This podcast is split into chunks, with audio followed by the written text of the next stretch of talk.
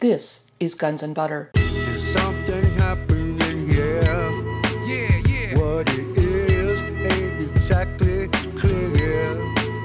There's a man with a gun over there. uh, Thierry Meyssan was on the uh, the, the uh, Libyan uh, television last night, and as that program was beginning, NATO contrived apparently to bomb one of the relay towers that was uh, part of the you know sending that signal to the to the main uh, transmitters of Libyan national television. So it's not just that they bomb to kill people, but they're bombing to try to prevent certain uh, information analysis from getting getting to the people. I'm Bonnie Faulkner. Today on Guns and Butter, Webster Tarpley. Today's show, Report from Tripoli. Webster Tarpley is an economic historian, author, and lecturer. He is author of Against Oligarchy Surviving the Cataclysm, a study of the world financial crisis, 9 11 synthetic terror, Made in the USA, and co author of George Bush, The Unauthorized Biography. His latest book is Obama, The Unauthorized Biography. Today we discuss his fact finding mission to Libya, what he has been eyewitness to, the rebels in Benghazi, and analysis of the U.S. NATO attack on Libya. I spoke by phone to Webster Tarpley in Tripoli. How are you doing, Webster? I'm okay. Look, this is chaotic. This is a war zone. You got to understand this. I'm sorry. This is it's very hectic and it's very chaotic, and, and the schedule is sort of made up from one minute to the next. Partly because you know people are under a lot of stress because of this bombing. Sure. I haven't seen any explosions, but you see a bunch of uh, bombed out buildings and things, and you realize that you know I've met people who have had their relatives killed, and it's just unbelievable. I would like to do this sort of as a first person reportage, right? Less theory, maybe, and more sort of what do you see? What is it like? Absolutely. What are you doing there? When did you arrive? And who are you traveling with? Well, I'm here yes, in, in Tripoli, uh, Libya. I'm here at the uh, the Rixos Hotel, which is where the uh, international media is based. This is where the press briefings of the Ministry of Information take place. And uh, I've been here for some days, and uh, I'm traveling with a, a group of uh, journalists who have come in sort of on a fact finding mission. And I would be delighted to share some of my uh, impressions uh, in the next um hour. If, uh, if nothing happens, I would say everything around here is with a big if, because we are under the bombing attacks of these NATO air bandits uh, who come in usually at night, but not only at night, and they attack buildings and they are attempting to kill individuals. I mean, we are in a reign of terror. We are in an international anarchy, which I find absolutely revolting and horrifying. Horrifying to be an American taxpayer in the middle of this this monstrous process. Uh, they're obviously attempting to kill the leader here, Colonel Gaddafi, who has been the, the head of the country since 1969. And I'd maybe at, at the end a few words about what his actual track record is, because in some ways it's very impressive, better than most American presidents in these certain regards. But they're attempting to assassinate him, and they're also attempting to assassinate people in his uh, entourage. But it's not just that. Uh, you've also got uh, the attempt to cut off the supply of fish from the Mediterranean. Right, this is a port. Maybe I just I just give you basically a kind of a cascade of uh, of sense impressions, right? And you stop me if, if there's something that you might want to know more about. Uh, this is Tripoli. This is a city of two million people plus. Uh, the port is a beautiful arrangement. It looks kind of like Baltimore, but much newer this city concerning cities of North Africa, well, the other one that I know is Tunis, and this is much more modern and in much better shape, uh, despite the things that have that have gone on. And so we're sitting here in this incongruous situation of a highly cultured center with people who are highly westernized, because that's the, the, the key to Libya is that this is a uh, a progressive uh, Arab nationalist regime. It's Arab socialism, uh, as as uh, as preached by Gaddafi, um, and uh, you meet people, you know, speaking perfect English and French and so forth, and the, the whole idea of the Libyan government is they don't like Islamic fundamentalists. They don't like bearded obscurantists who want to oppress women and uh, and shut down modern civilization. It's quite the opposite. They're interested in in, in cultivating and obtaining uh, and contributing to modern civilization. So we're under a no-fly zone. No, and again, no-fly zone means in effect that you've got these air bandits who can show up at any time. And when you go out on the uh, on the terrace of your hotel room at night, you can listen up into the air, and uh, up in the air you can sometimes hear the whine of jet engines. There are um, KC uh, 135 tankers of the British and the French, and they've got uh, various uh, fighter bombers flying around up there. They're cowards. They're killing women and children from 40,000 feet. This is a despicable exercise, but you go out there and they they say basically that NATO comes at night. NATO comes in the hour of the wolf at 3 a.m. or 4 a.m. So that's the time when you when you want to be sleeping, uh, you uh, you have to think twice because you wonder whether NATO is going to come and and try to deliver one of their lethal uh, bomb loads.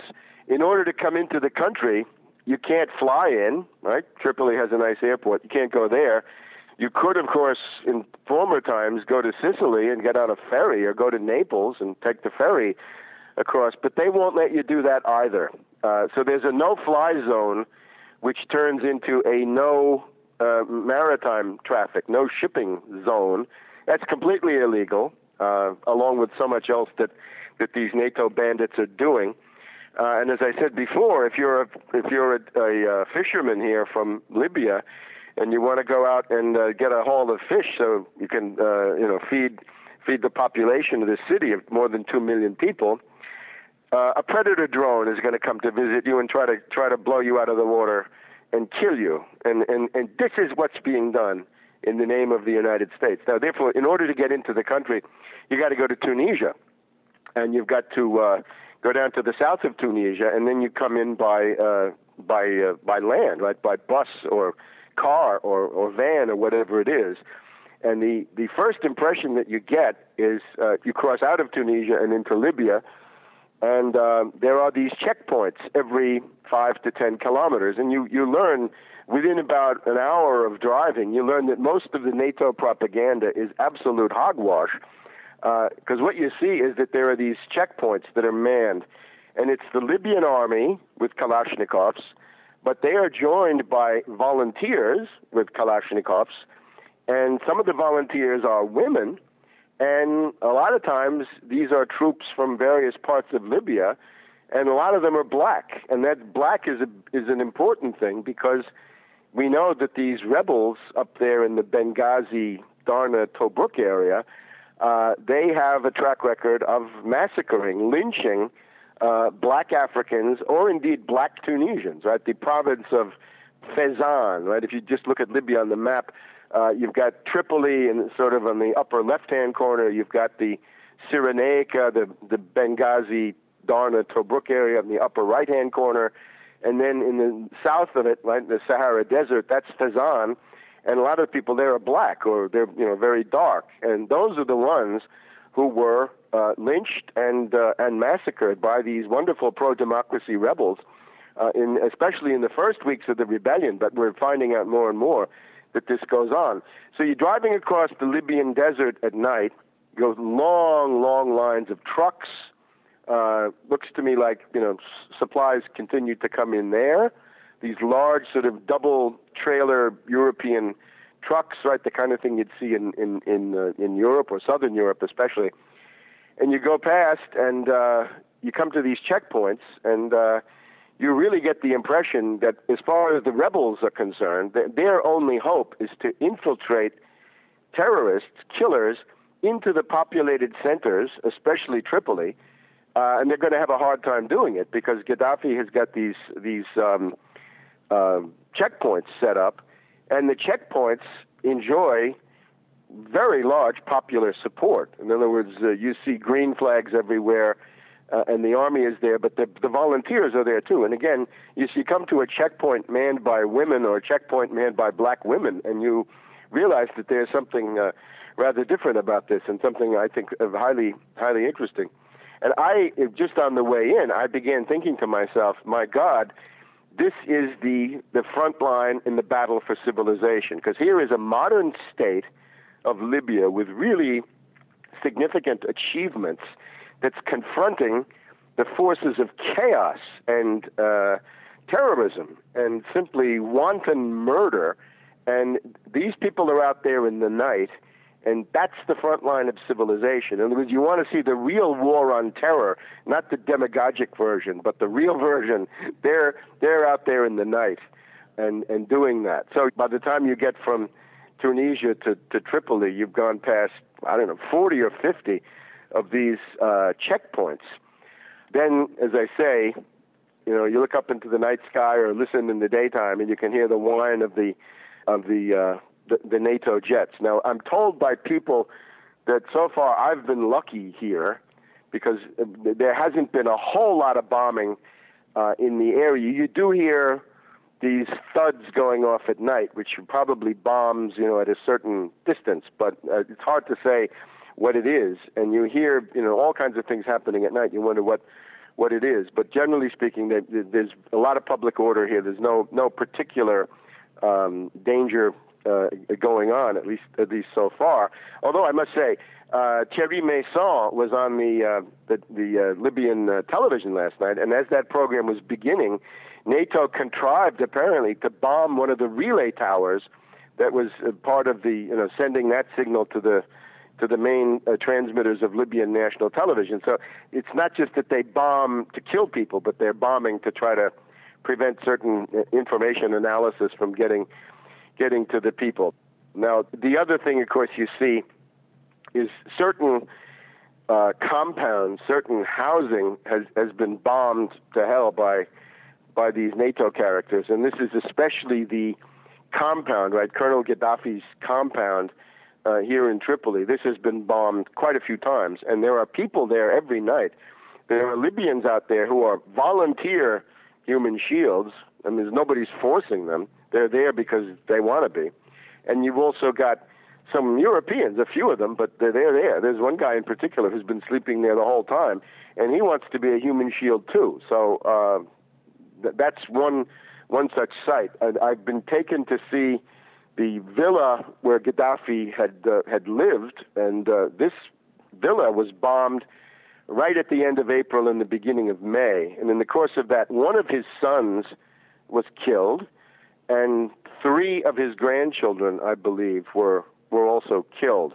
And you'll remember the the rebels in Benghazi were dancing in the streets that night. They put on that that spectacle of barbarism and, and horror for the benefit of world public opinion and you uh, you walk around this compound. Uh, Gaddafi had a he had a petting zoo, and then one according to one version, the way that he escaped the bombs was that he had walked over to this petting zoo that he had there for his his grandchildren. He was he was feeding the animals or or something, and that's the moment when the bombs come down. Now, what NATO seems to be using it's a projectile that's laser guided, and it divides into eight components that go through the roof, and they then they blow out the uh, the buildings we got to see the uh, reception hall where Gaddafi would greet state visitors. And I would say this is a model of sobriety and humility. There's nothing opulent about it, nothing bombastic about it. It's not luxurious. It's, it looks kind of like a, an upper middle class rec room or TV room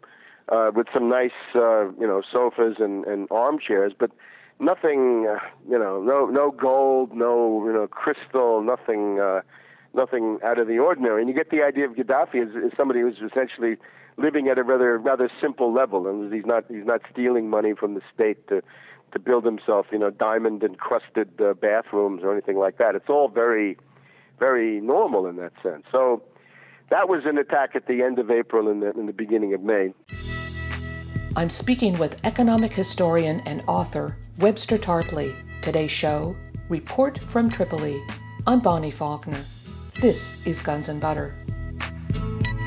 You know, just before I got here, there was an attack on a villa or compound uh, outside of uh, Tripoli. This is a place called Sorman, S O R M A N, 70 kilometers west. And this is the home, and, and still is, uh, the home of a guy called Al Khweldi El Hamedi. And this would be A L K H W E L D Y. This, I guess, is, this is the name you can go by.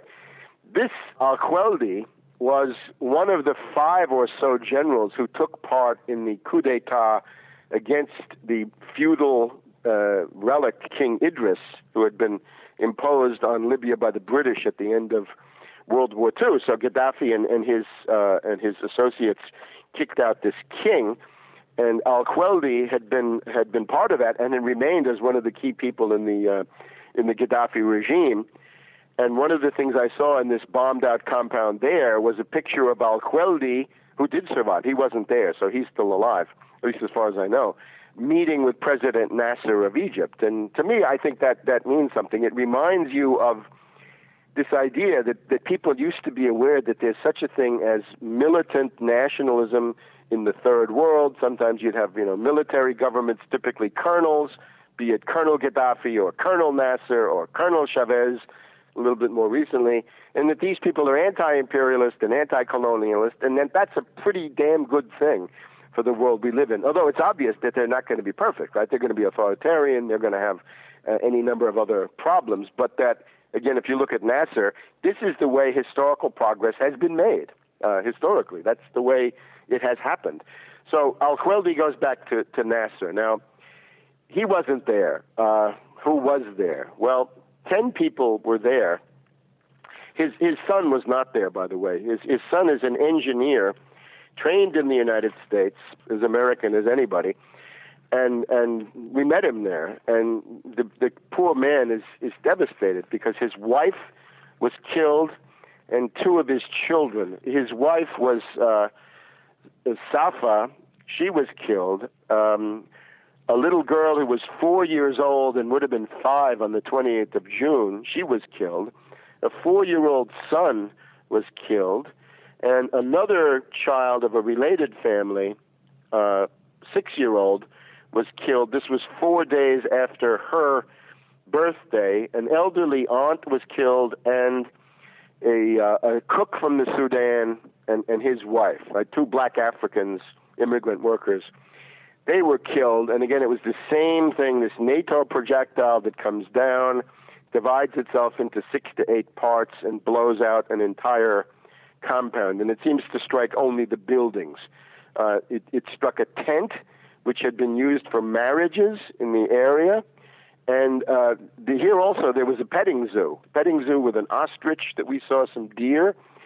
Pathetic tableau of this thing was one of the deer had been wounded in the NATO bombing attack, and this deer was still on the ground. And they said they had been having trouble getting the vet to come, but the vet was coming the next day, and there was every hope that the deer would survive. But these ten victims didn't survive. So uh, the young engineer wasn't there. What his job is is he takes care of charity work for the refugees that come from the other side. And there was there's a flow of refugees out of Benghazi, Darna, and Tobruk. And I was present here on the docks in Tripoli the other day when a boatload of refugees came from the wonderful democratic paradise of uh, Al Qaeda. I guess there's only way to put it over there in, in Benghazi to Tobruk, and so they they were fleeing and the NATO uh, pirates out there in the water were they were willing to let this ship come through,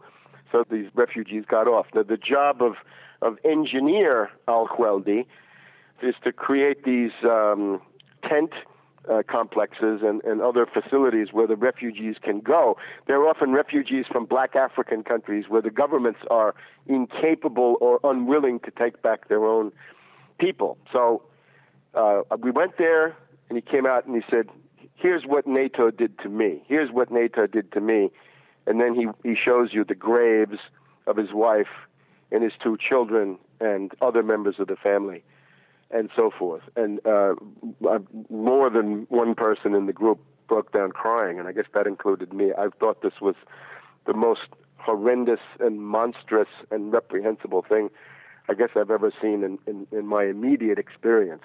Um, and this is being done in your name. This is being done with your money, in your name, by the wonderful peace angel Obama, the recipient of the Peace Prize of the Swedish Nobel Committee, or whatever that is. Webster, were you able to speak with any of the refugees that arrived by boat from Benghazi? Here's the here's the problem with that. Most of them didn't want to talk because they were afraid. Uh, and here's how it worked. A, a lot of them uh, got off the boat and just wanted to go away. I mean, we, saw that there was a whole media scrum there. I talked there to the uh, Ernesto Londoño, the, the correspondent of the Washington Post. The Associated Press guy was there.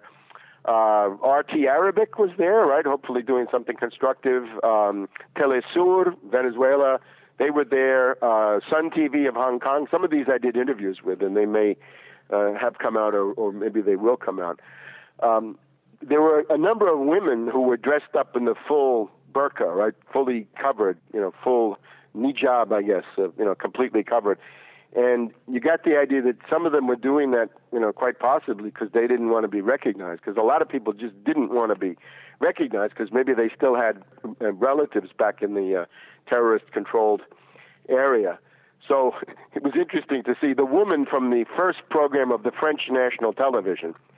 She immediately made a beeline over to the woman wearing the black uh, hijab, and she wanted to, to show her. And the idea was to try to create the impression that the people on the boat were Islamic fundamentalists who were coming to embrace Gaddafi. Whereas, of course, it's the reverse. They were people who were fleeing from the Muslim Brotherhood and Al Qaeda in the in the rebel uh, terrorist controlled uh, areas. So no, I couldn't I couldn't uh, talk to them. So th- those are the, the, the couple of, of things that I've seen. And then you can look, you know, not far from the foreign ministry, there's a building that has been completely wrecked by bombs. And indeed, that's uh, where there had been a hotel there. So, you know, maybe under other circumstances, this now abandoned hotel might have been where somebody somebody was staying, you know, and uh, and then you'd be dead. So this is also, by the way, the Justice Ministry. The, the complex where this hotel is on the same block, which got flattened by by NATO. There were um, uh, the Justice Ministry, the Office of the Attorney General, as well as the Gaddafi Green Book Center. And the Green Book is is Gaddafi's ideological treatise, which has been around since uh, I guess the early early 70s, and he he wants to you know make this into a kind of a manifesto of Pan Africanism, because one of the things you hear here in uh, in Libya is, you know, we're sick of the Arabs. Uh, you know, they they have been, you know, they're rolling over for for the U.S. and uh, and so forth, but the African states are somewhat better. When you're sitting in Tripoli, you are looking out at the Mediterranean and Europe, and you're looking across the Maghreb at, at Algiers, and you're looking over at Cairo across the Cyrenaica, but you're also you're looking down into Chad and uh, and, and sub-Saharan uh, Africa, and a lot of the, the foreign policy is, is dependent on this. Now, in terms of the military future here, because I guess that's unavoidable. Uh, you look at this place, I think this is about the last place in the world you want to think of invading. Uh, I would really warn people don't do it. Uh, the preface to that is you would think that with this kind of mayhem being visited on a educated, advanced population. This is the most advanced population in Africa, the most educated, the most developed. Libya under Gaddafi is 57 on the UN Human Development Index. That's tops in Africa. So they've gone from they've gone from rock bottom in Africa and the world to tops in Africa. And they beat Russia, they beat Ukraine, they beat Brazil, they beat all kinds of people because the oil income, frankly, has been used. And uh, if you get married and you want to start a family, you get a free house or apartment, uh, and you get all kinds of family allowances, payments, and social safety net that we would dream of in the United States. So um, you'd expect that if you're if you're bombing a country like this to hell, there'd be a lot of animosity. You, you know, you might get lynched in the street, and I would have to say it's it's absolutely the opposite. There is there is no animosity towards individuals, right? If you're coming from one of the one of the mad bomber powers of NATO, they they don't blame you for that. They know they're very sophisticated. In other words, nobody is spoiling for a fight. It's not like they're they're you know thinking of revenge. But if people come here in arms, they really better watch out because one of the things Gaddafi has done, and I think this is another important fact that undercuts all the NATO propaganda, is that he's he's distributed one to two million Kalashnikovs and, and you know assault rifles to the to the population. This is now probably one of the biggest concentrations of automatic weapons in private hands anywhere in the world, and it's not just that; it goes beyond that. Uh, I was talking the other day here to a very um, cultured man uh, who had been an ambassador and uh, perfect English, perfect French, um, and he said, "Well." we really hope that that nothing more happens militarily. But if it should, he said, let me just tell you the military capabilities of my household. He said, my household, we probably have four RPGs, and everybody has a Kalashnikov, and the women have a Kalashnikov. And he said, we therefore figure that we would be able to knock out four tanks and maybe a platoon or something like that. So multiply that, and you'll get an idea of what it is. Now, the other thing is, what would be the organization of such a national resistance? Well, it is ready made. There are these tribes. Uh, everybody talks about tribes, right? Everybody um, is a member of a tribe, or just about everybody. And when you meet people, you know, they might explain, you know, I'm a member of the second biggest tribe, or I'm a member of the biggest tribe, or I'm from this tribe or that tribe. So it means that there's a ready made form of military organization in the form of the tribe with, let us say, the greatest degree of small unit cohesion that you could imagine. In other words, this is deep ties of blood and and uh, blood relation, and uh, could hardly be more cohesive than it's going to be. Uh, Webster, you don't see these tribes fighting with each other? Are you saying they? No, not the ones here. I mean, essentially, it is. I think it's probably one or two tribes in this Benghazi area, the sort of Senussi organized, oriented uh, tribes. The Senussi being the royal family of King Idris, right? There are some tribes that were the ruling class under King Idris, and those are largely the ones that are rebelling, at least as far as I can understand it. And so the pro-British satellite tribes who were the basis of Idris, who were the court and the bureaucracy of this reactionary, monstrous King Idris regime, they are the ones who still have grievances, right? That Gaddafi opened it up to other tribes and, and they didn't keep their privileges. That's underlying the whole thing. But the tribes that are dominant around here, uh, there's no inkling of support for the rebels in in Tripoli that, that I saw at, at all. Right, that rather he's had these million person demonstrations on the 17th of June. There were a million people plus in the streets. So out of two million in the city, a million were out there. I'm speaking with economic historian and author Webster Tarpley. Today's show, Report from Tripoli. I'm Bonnie Faulkner. This is Guns and Butter. Let me just also give you the, the, the demographic breakdown the the Cyrenaica, uh, Benghazi, Darna, Tobruk, that's about a million people plus. But over here, it's about five million people. So it's five million to one million. And indeed, the part on the Benghazi side, they don't have the population with them. What's going on on the Benghazi side is enough to uh, to alienate anybody. It's uh, it's a situation where you have, I've heard estimates anywhere from 15 to 35 armed factions among these rebels who are probably fighting each other. Remember that there is this, uh, this Benghazi rebel council there, and uh, more than, what, two thirds of the members are secret. You're not allowed to know who they are. And, and the, the explanation, right, the pretext for that that they offer is that uh, they can't reveal the names of these wonderful pro democracy people because then Gaddafi would persecute them. And I think the answer is no. It's because they're from Al Qaeda, right, or Libyan Islamic Fighting Group, which is the is the same thing. Now, there's also the the essence of anarchy going on in Benghazi. It's something like this: the presentable characters, or more more presentable than others, you have this guy Jalil, who was a minister in the central government. Jalil seems to be sort of acting as the prime minister. And you have uh, Yunus, is another former minister of the central government who is the uh, defense boss, right, the military boss. You have Jabril, this is uh, Hillary Clinton's boyfriend, who's been cavorting with her, and he's sort of the, the internationally presentable face of this uh, this operation.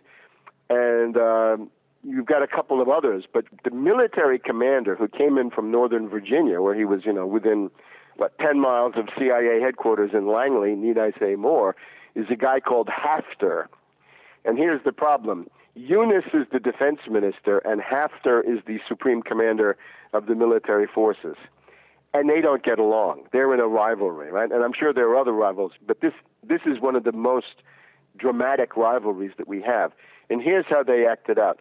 Let's suppose we have a um, a company of uh, of troops, right? These characters riding around in these pickup trucks with machine guns on the back. You've seen them. So let's suppose we have a company that's loyal to Yunus in one position. And then next to it in the line, we've got another similar company that's that's loyal to Haftar. So we've got the pro Yunus forces and we've got the pro Haftar forces. What they do is to call in NATO airstrikes on each other.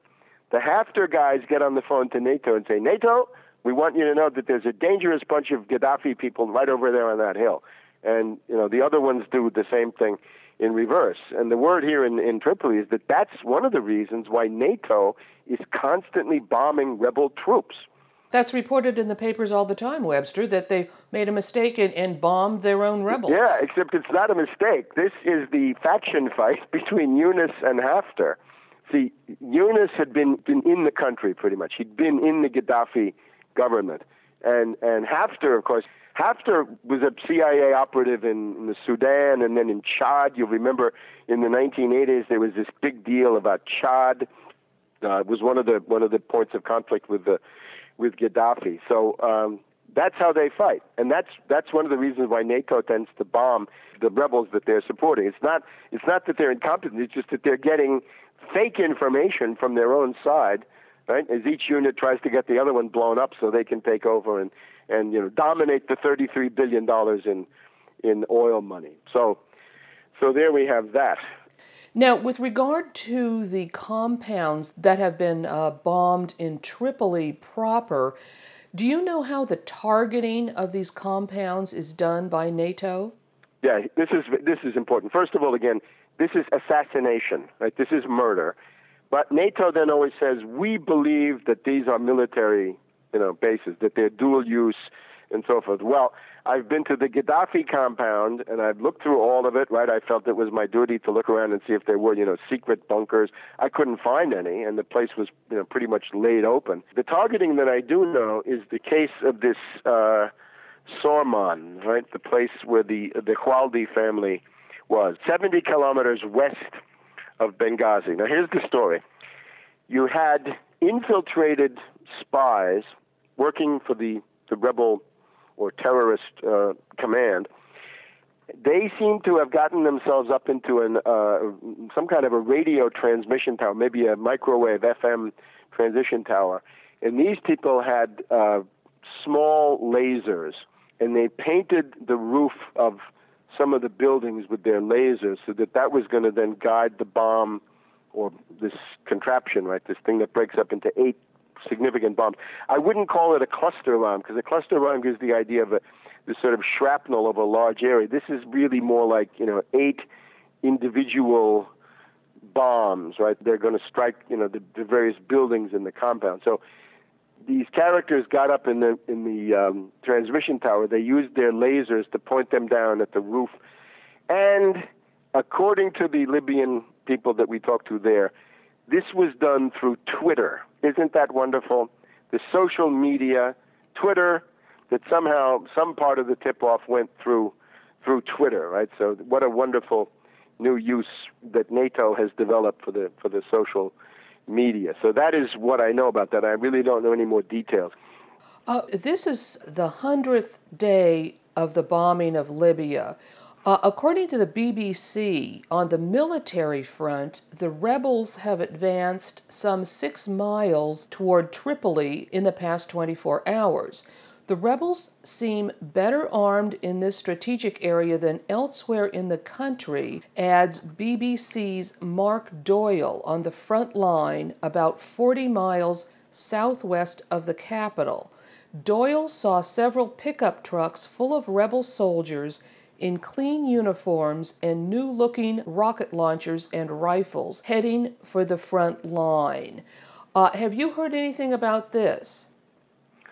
Well, yes, in, in the sense that, that the the reports that you get about the movements of the rebels from the BBC are manic, exaggerated uh, reports. But the basis of, of this is there is this sort of southwest of Tripoli area, which is critical because that's one of the one of the land access routes to get to the outside world. That had been closed down. It had been cut off for a couple of days about two weeks ago I believe, and then it was reopened by the by the loyalist uh, government forces. But what I what I have been told is that an airplane loaded with weapons landed in this western mountain area, which is pretty much what you're talking about, right west of uh, of Tripoli, right on the Tunisian border. Uh, which is an area that NATO is seeking to control. They want to have, uh, if possible, foreign troops in Tunisia on the Tunisian side. And then they, they would, of course, then come across into into Libya. So the the weapons have been brought in. Now, need I say, this is a flagrant violation of this UN Security Council resolution. It makes a mockery of the whole thing. You're not allowed to fly into Libya. Doesn't matter who you are.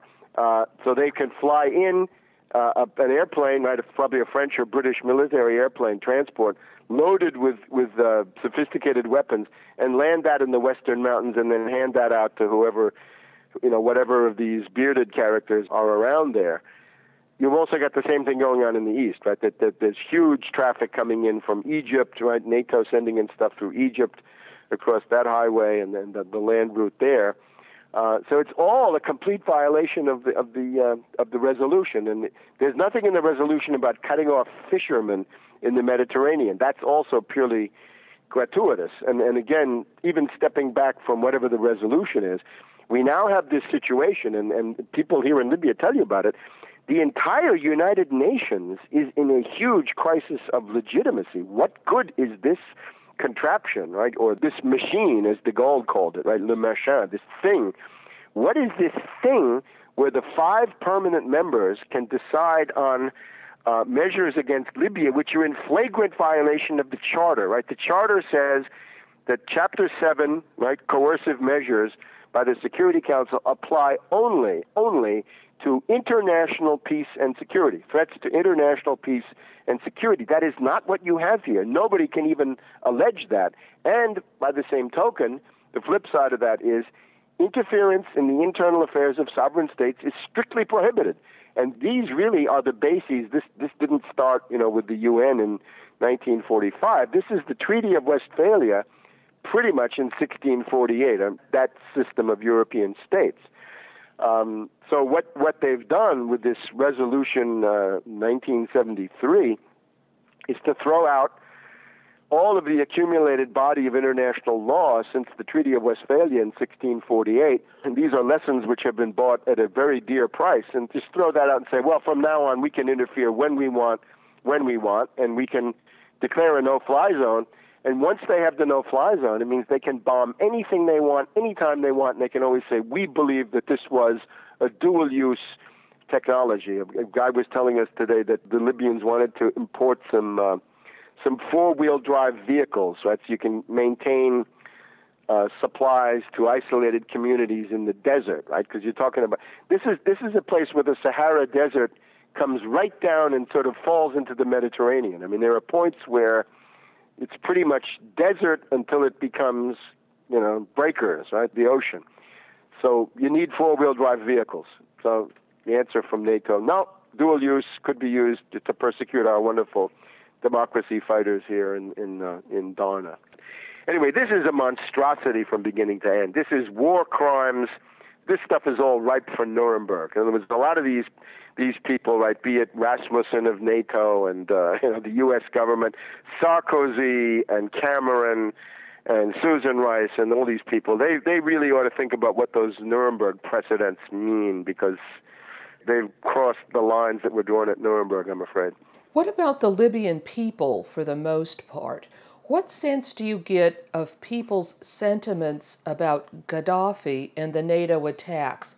Is the citizenry organized there? How is the government functioning? Yeah, look, this is a, a system of government which is this people's congresses, right? And we talked to a guy who is part of the administration of this. He said they have 468 town meetings. That is, the basis of the government is direct democracy in the tradition of the New England town meeting, particularly the, the Vermont town meeting. So they have 468 of these units, and uh, the laws uh, essentially reflect an agenda that is there's a phase where the the town meetings elaborate an agenda, then that goes to a central point, and then it's sort of sorted out.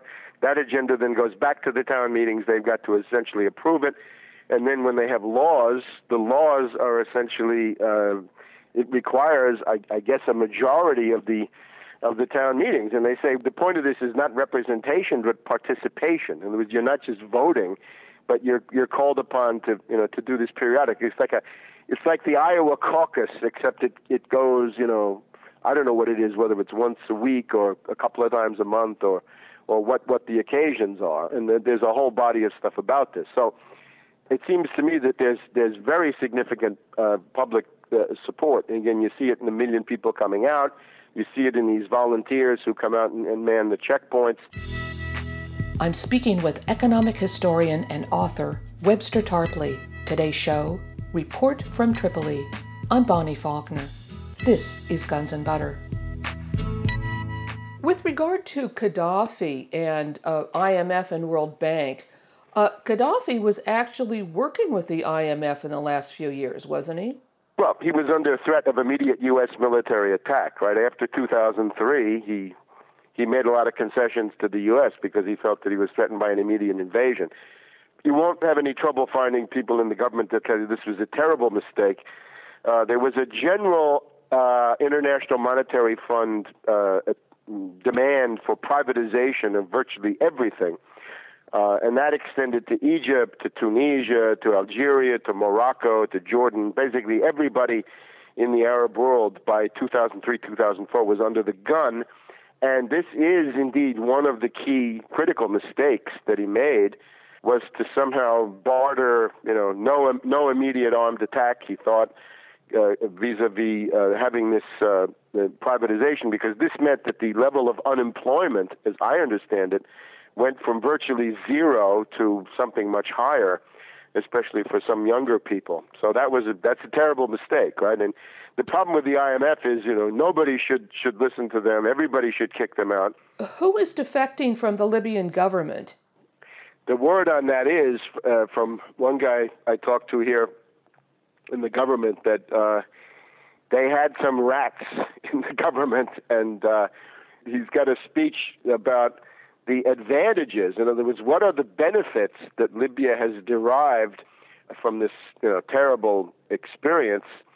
But there are benefits, and one of the benefits is all the deep cover agents that had been infiltrated and put in there, and that would start with this guy Musa Kusa, the foreign minister. That most of them have had their strings pulled, and they've gone back to the west, which is where they were always working. Right, they're back to the NATO countries that they've actually been working for. So the rats are out. Um, these demonstrations start now. These are these are not peaceful demonstrations.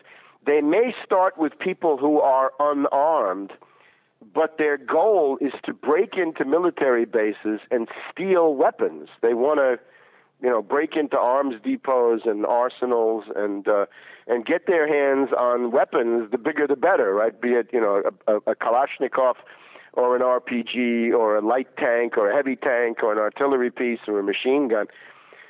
It's it's a really a mistake to think that these were peaceful demonstrations by these Benghazi people. They were uh, largely led by Al Qaeda, and the, the lead, we know who the leaders are, right? This Hassadi had been a prisoner of war of the United States in Pakistan, and he was there facilitating uh, fighters from Derna and Benghazi to go to Afghanistan and and um, and, and and then later to Iraq uh, to kill the, the the U.S. forces. So he he was uh, let go by the U.S. and uh, somehow turned up here in Libya once again.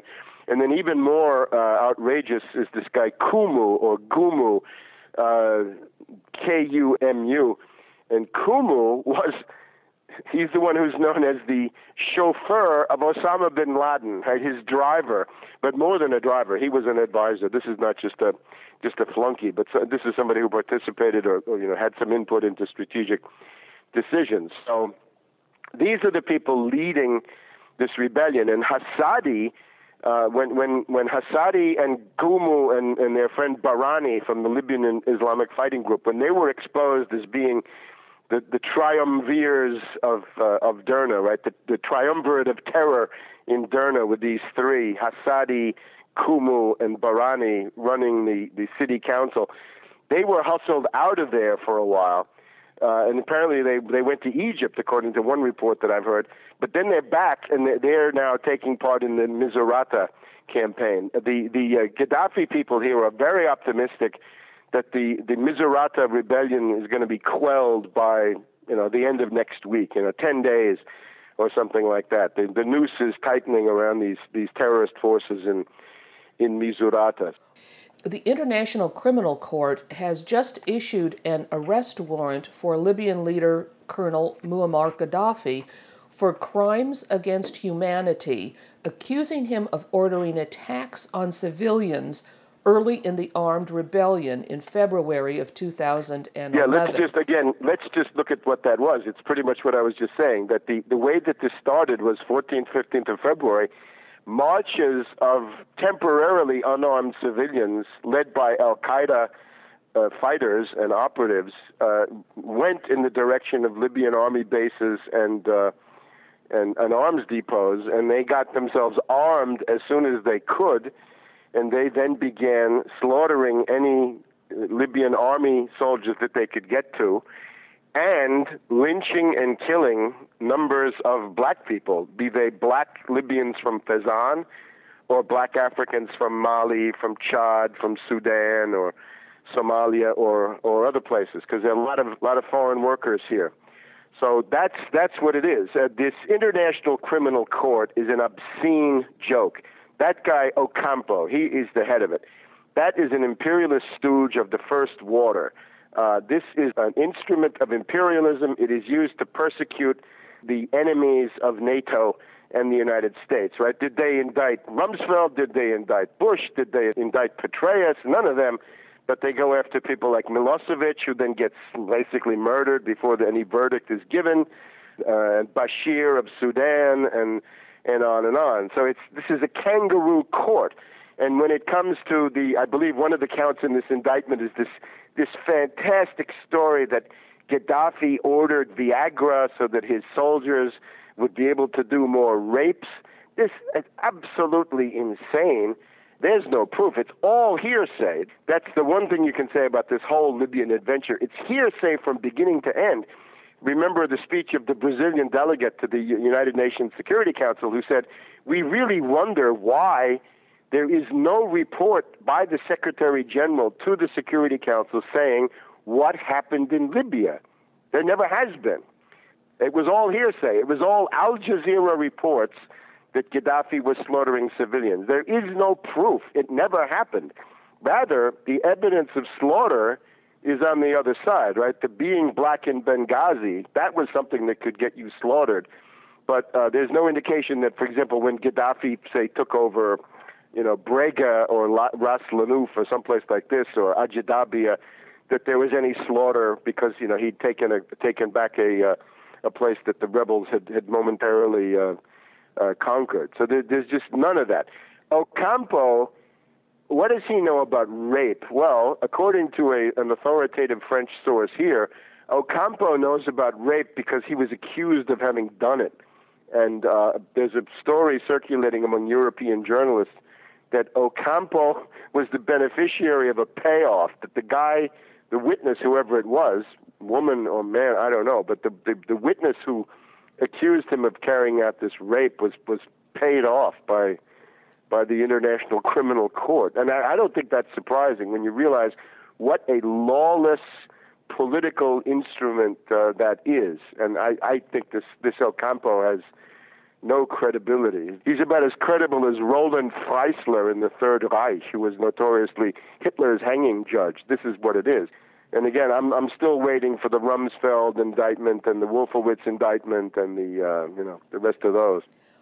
According to the BBC, the Hague based court also issued warrants for two of Colonel Gaddafi's top aides, his son uh, Saif el Islam and intelligence chief Abdullah al Senussi.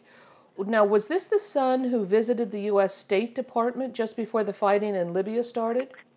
There, there are two sons. The confusing thing is, and I hope that I've, I've cleared this up for myself, is that Gaddafi has he has a number of children, but there are two sons named Saif, meaning shield or defense, and one is Saif el Arab, who I believe was killed, and Saif uh, el Islam is the the son who was studying, I believe, in California at the time that the that the destabilization started and the military putsch was uh, was called. So those those are the two uh, different ones, and and some again some of his grandchildren have been killed. This is not new. Remember, one of his daughters was killed by Reagan back in 1985 when the La Belle Discotheque false flag operation was used as a pretext because it was manufactured. There was no Libyan role. This was a false flag operation designed to give the U.S. a reason to go and bomb Tripoli. And you see that here. I mean, that's that that wrecked palace from 1985 is a is a you know national uh, monument. I probably ought to mention just in the course of all this, since Lockerbie comes out in the wash, Lockerbie was done by the CIA to itself with the help of Syrian arms merchants, right? The rogue Syrian elements taking part in the um, in the arms trafficking in the Bekaa Valley of Lebanon, and uh, the uh, the the purpose of this was to kill a team of drug enforcement uh, administration people and destroy the evidence that they had, right? Tangible physical evidence that could not be replaced was blown up, uh, and, and that would have been the DEA pointing out massive drug running by the CIA at that time. And that's back, of course, in the Oliver North Iran Contra era, where that sort of stuff was was going on. Does Italy want to end its involvement in the NATO attack on Libya? The, the, Italian story here is a pitiful one because they're one of the main victims. Let's just we just go back. There was a secret treaty signed on November 2nd of last year between the British and the French that they were going to attack Libya. The code name was already picked, South Mistral. That was then made into the Arab uh, version, and it was what the Mistral. The Mistral is this wind, but that's what you call it on the northern side of the Mediterranean. Uh, on the southern side of the Mediterranean, if I can just look in my notes, it's called Harmattan, uh, Harm, Harmattan, or something like that. So that's ultimately what this what this thing was codenamed. And of course, we had the protocol chief, one of the rats, somebody who was close to Gaddafi, who was lured by the French. This guy's name is Masmari he was lured by the French to Paris, and then he was uh, bribed and cajoled and blackmailed and whatever to becoming a turncoat, and he uh, then uh, helped with the uh, with the the defections, the military defections of some officers of fairly significant rank in the Benghazi uh, area. So that's where it uh, it started. Now the Italians were the ones who had the most to lose in all this. They're the ones who get 25 percent of their their gasoline or their oil, at least from uh, from Libya. They're the ones with the most investment. So the idea was that the British and the French began attacking Libya. The Italians, because of the unfortunate weakness, they were um, really forced to to join in the war in order not to be completely frozen out of the of the post-war. This is sort of how Berlusconi responded to the Iraq war when he, he wanted to maintain the interests in Iraq of Eni, the Italian state oil company. He he um, he joined in the attack, but the the Italian contingent just went into Iraq and went went to guard the property of the Italian state oil company, and that's all they did. Uh, this time around, the Italians are, are, are losing uh, even more. It's been a, a terrible humiliation for, for Italy. What do you think are the motivating factors in the U.S. NATO war against Libya? Well, the obvious thing is to steal the oil, right? The best quality oil in North Africa, right? Libyan light crude, it's the best. It's uh, you know, it's it's it's absolutely uh, you know the, the easiest to refine, and so forth. Let me just add also water. Don't don't underestimate water You look at a country like Yemen, Yemen will soon have no water, and I don't mean a shortage, I mean no water. Uh, so human life in Yemen may be uh, nasty, brutish, and short. By contrast, Gaddafi put $32 billion into the great man made river, all during the 1990s. This was being built. It was the largest civil engineering project in the world in many of those years. It was often the large, uh, I think just about always, the largest irrigation project in the world. It involves digging wells in the Sahara, you know, hundreds and hundreds of miles south of where I am, and then putting that water into a pipeline and bringing that up to all the cities that are along the coast, above all Tripoli, two million people, and the largest Benghazi, then second largest with, with something less than a million. So you can say that whereas human life may have no future in Yemen, Libya will live as long as NATO doesn't bomb the great man made river to hell. But I think it's more likely that they're going to try to steal it. In the course of this, a large steel mill was built in Misurata. One of the reasons the, the rebels wanted to attack Misurata was because of the steel mill, which was capable of building the biggest steel tubes in the world. So it means not Mannesmann of Germany, right, the usual gold standard for uh, for steel pipe, and not some company in Japan, but a, an African Arab country, which you know in 1950 had been probably either the poorest or one of the poorest countries in the world, with just you know Bedouins and Tuareg. Uh, Libya has the ability to build the biggest steel pipe of anybody in the world and there's also a large petrochemical plant in Ras Lanuf. So that's part of the uh, of the development. So when you look at Libya, say what's valuable in Libya? Oil and water. Webster Tarpley, thank you very much. Thank you very much. Something happening here. Yeah, yeah. What it is ain't exactly clear. There's a man with a gun over there. I've been speaking with Webster Tarpley. Today's show has been Report from Tripoli. Webster Tarpley is an economic historian, author, and lecturer. He is author of Against Oligarchy 9 11 Synthetic Terror, Made in the USA, and co author of George Bush, The Unauthorized Biography. His latest book is Obama, The Unauthorized Biography. His prescient economic work, Surviving the Cataclysm A Study of the World Financial Crisis, is now out in paperback. Visit his website at www.tarpley.net. That's T A R P L E Y dot N E T. Guns and Butter is produced and edited by Bonnie Faulkner and Yarrow Mahko. To make comments or order copies of shows, email us at blfaulkner at yahoo.com. That's B L F A U L K N E R at yahoo.com. Visit our website at gunsandbutter.org. That's G U N S A N D B U T T E R dot O R G. Hey yo, these are some serious times that we living in, G. And our new world order is about to begin. You know what I'm saying? Now the question is, are you ready for the real revolution, which is the evolution of the mind? If you seek, then you shall find that we all come from the divine. You dig what I'm saying? Now if you take heed to the words of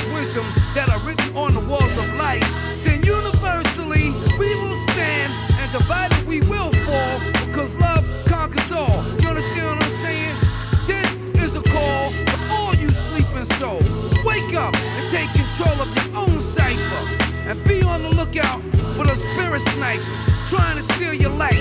You know what I'm saying? Look what's inside yourself for peace. Give thanks, live life, and release. You dig me?